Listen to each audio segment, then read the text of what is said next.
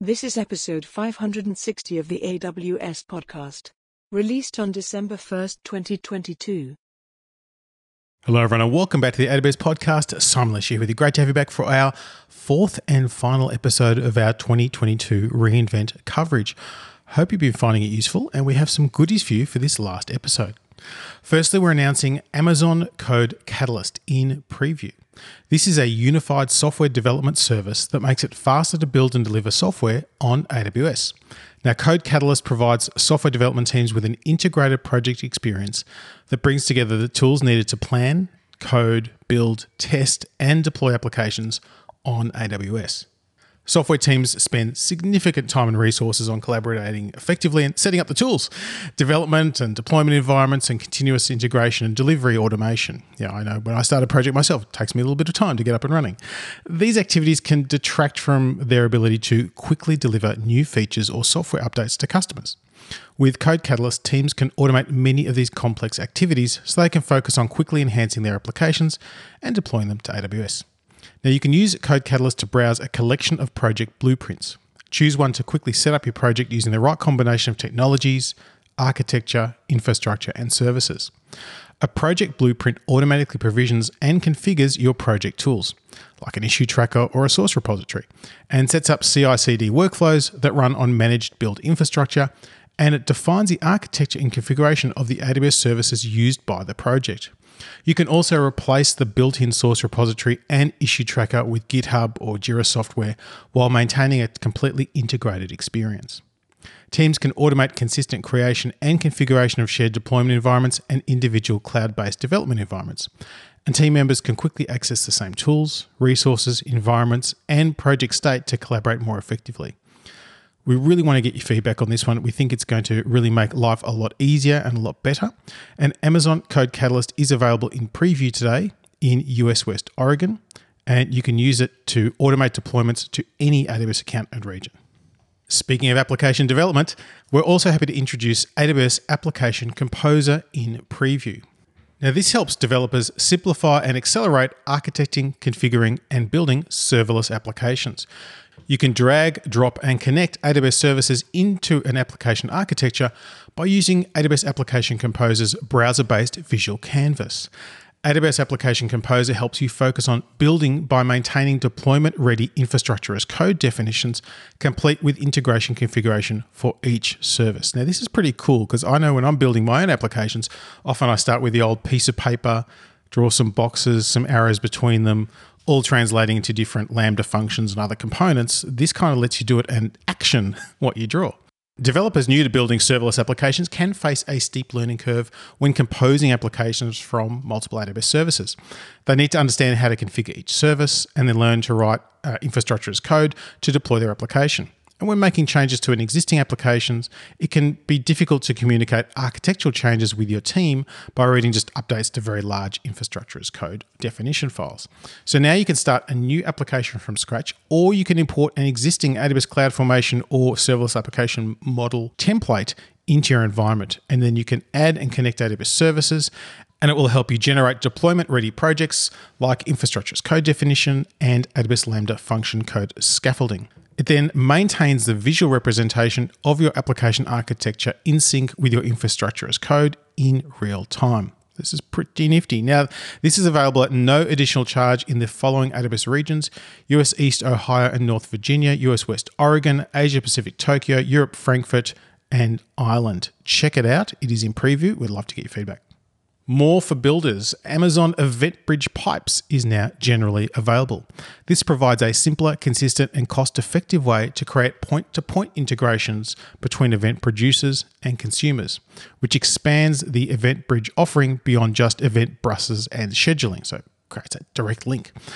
EventBridge Pipes makes it easy to connect your applications with data from sources including SQS, Kinesis, DynamoDB, MSK, self managed Kafka, and Apache MQ.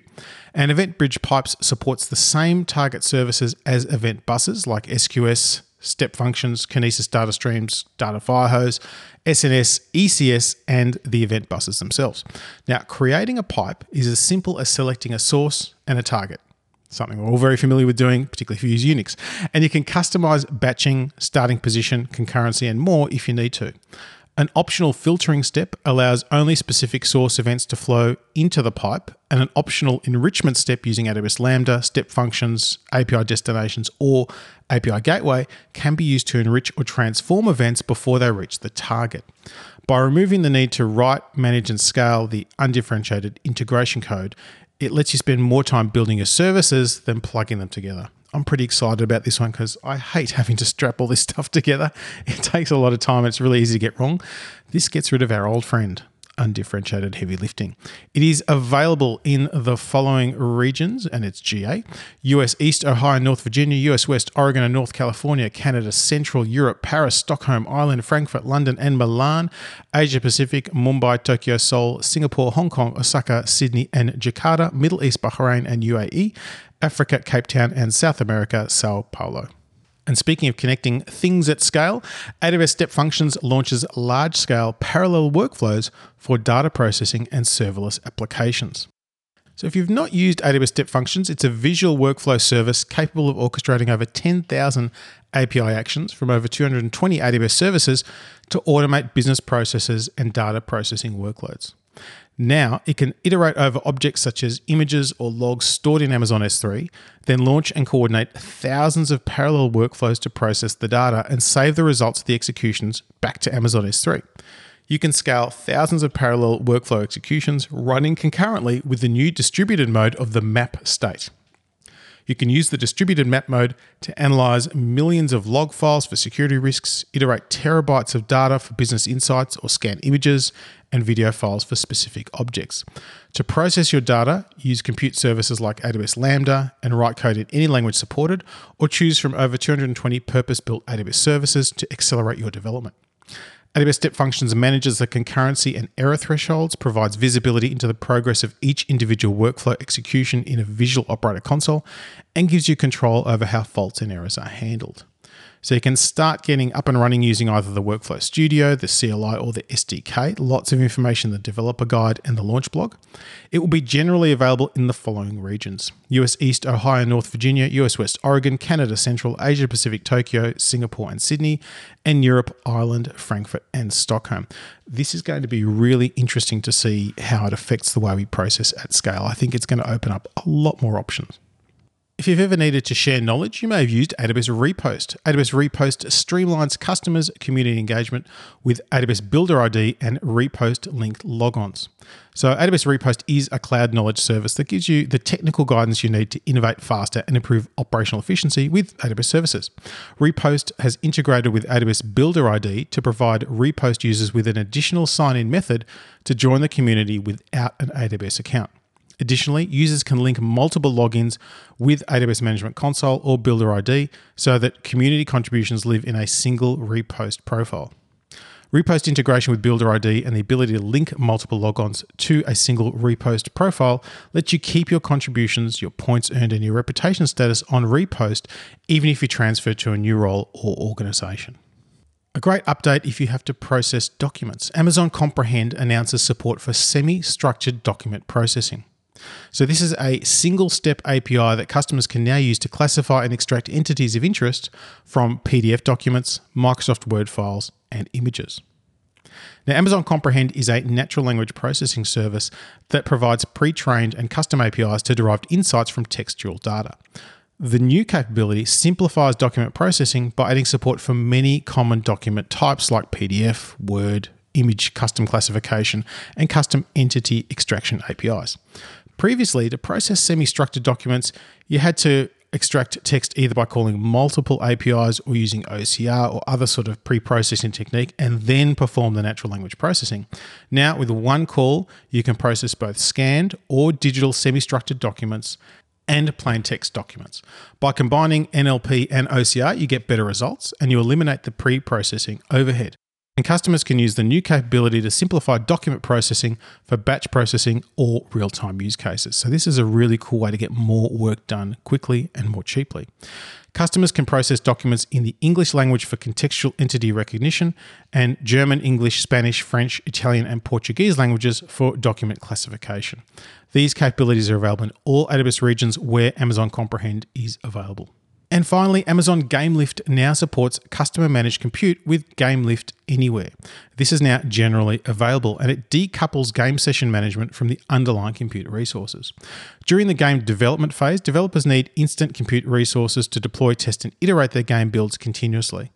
In addition, customers often have ongoing bare metal contracts or on premises game servers, and they need the flexibility to use their existing infrastructure with their cloud servers. Amazon GameLift is a fully managed solution that allows you to manage and scale dedicated game servers for session based multiplayer games. With this new release, customers can now register and deploy any hardware, including their own local workstations, under a logical construct called an Anywhere Fleet. Customers can use their Anywhere Fleet the same way as a managed Amazon Elastic Compute Cloud fleet by connecting to GameLift FlexMatch and queue services in the cloud via API calls. Amazon GameLift Anywhere enables developers to iterate game builds faster and manage game sessions across any server hosting infrastructure under a single managed solution. So if you're in the gaming space, this one will be interesting to you. So, what a week. So many updates, so much information. As I mentioned before, some deep dives coming into particular services that uh, we think need a little more time for us to spend on the podcast. But I hope there was something for you this week. And if you were at reInvent, that you had a great time. If you haven't gone there, it's, it's definitely something I recommend going to at least once. It's quite an amazing experience. Now, as a reminder, there is a link in the show notes for a short survey. We really do want to get your feedback. We want to make the podcast even better and even more useful to you. And getting that data will really help us. So please take a moment to do that. So I hope you enjoyed this series of episodes. There'll be more episodes coming through the holiday period as well, but I hope you have a safe and restful holiday period, celebrating however you like to, with whoever you like to. And of course, until next time, keep on building.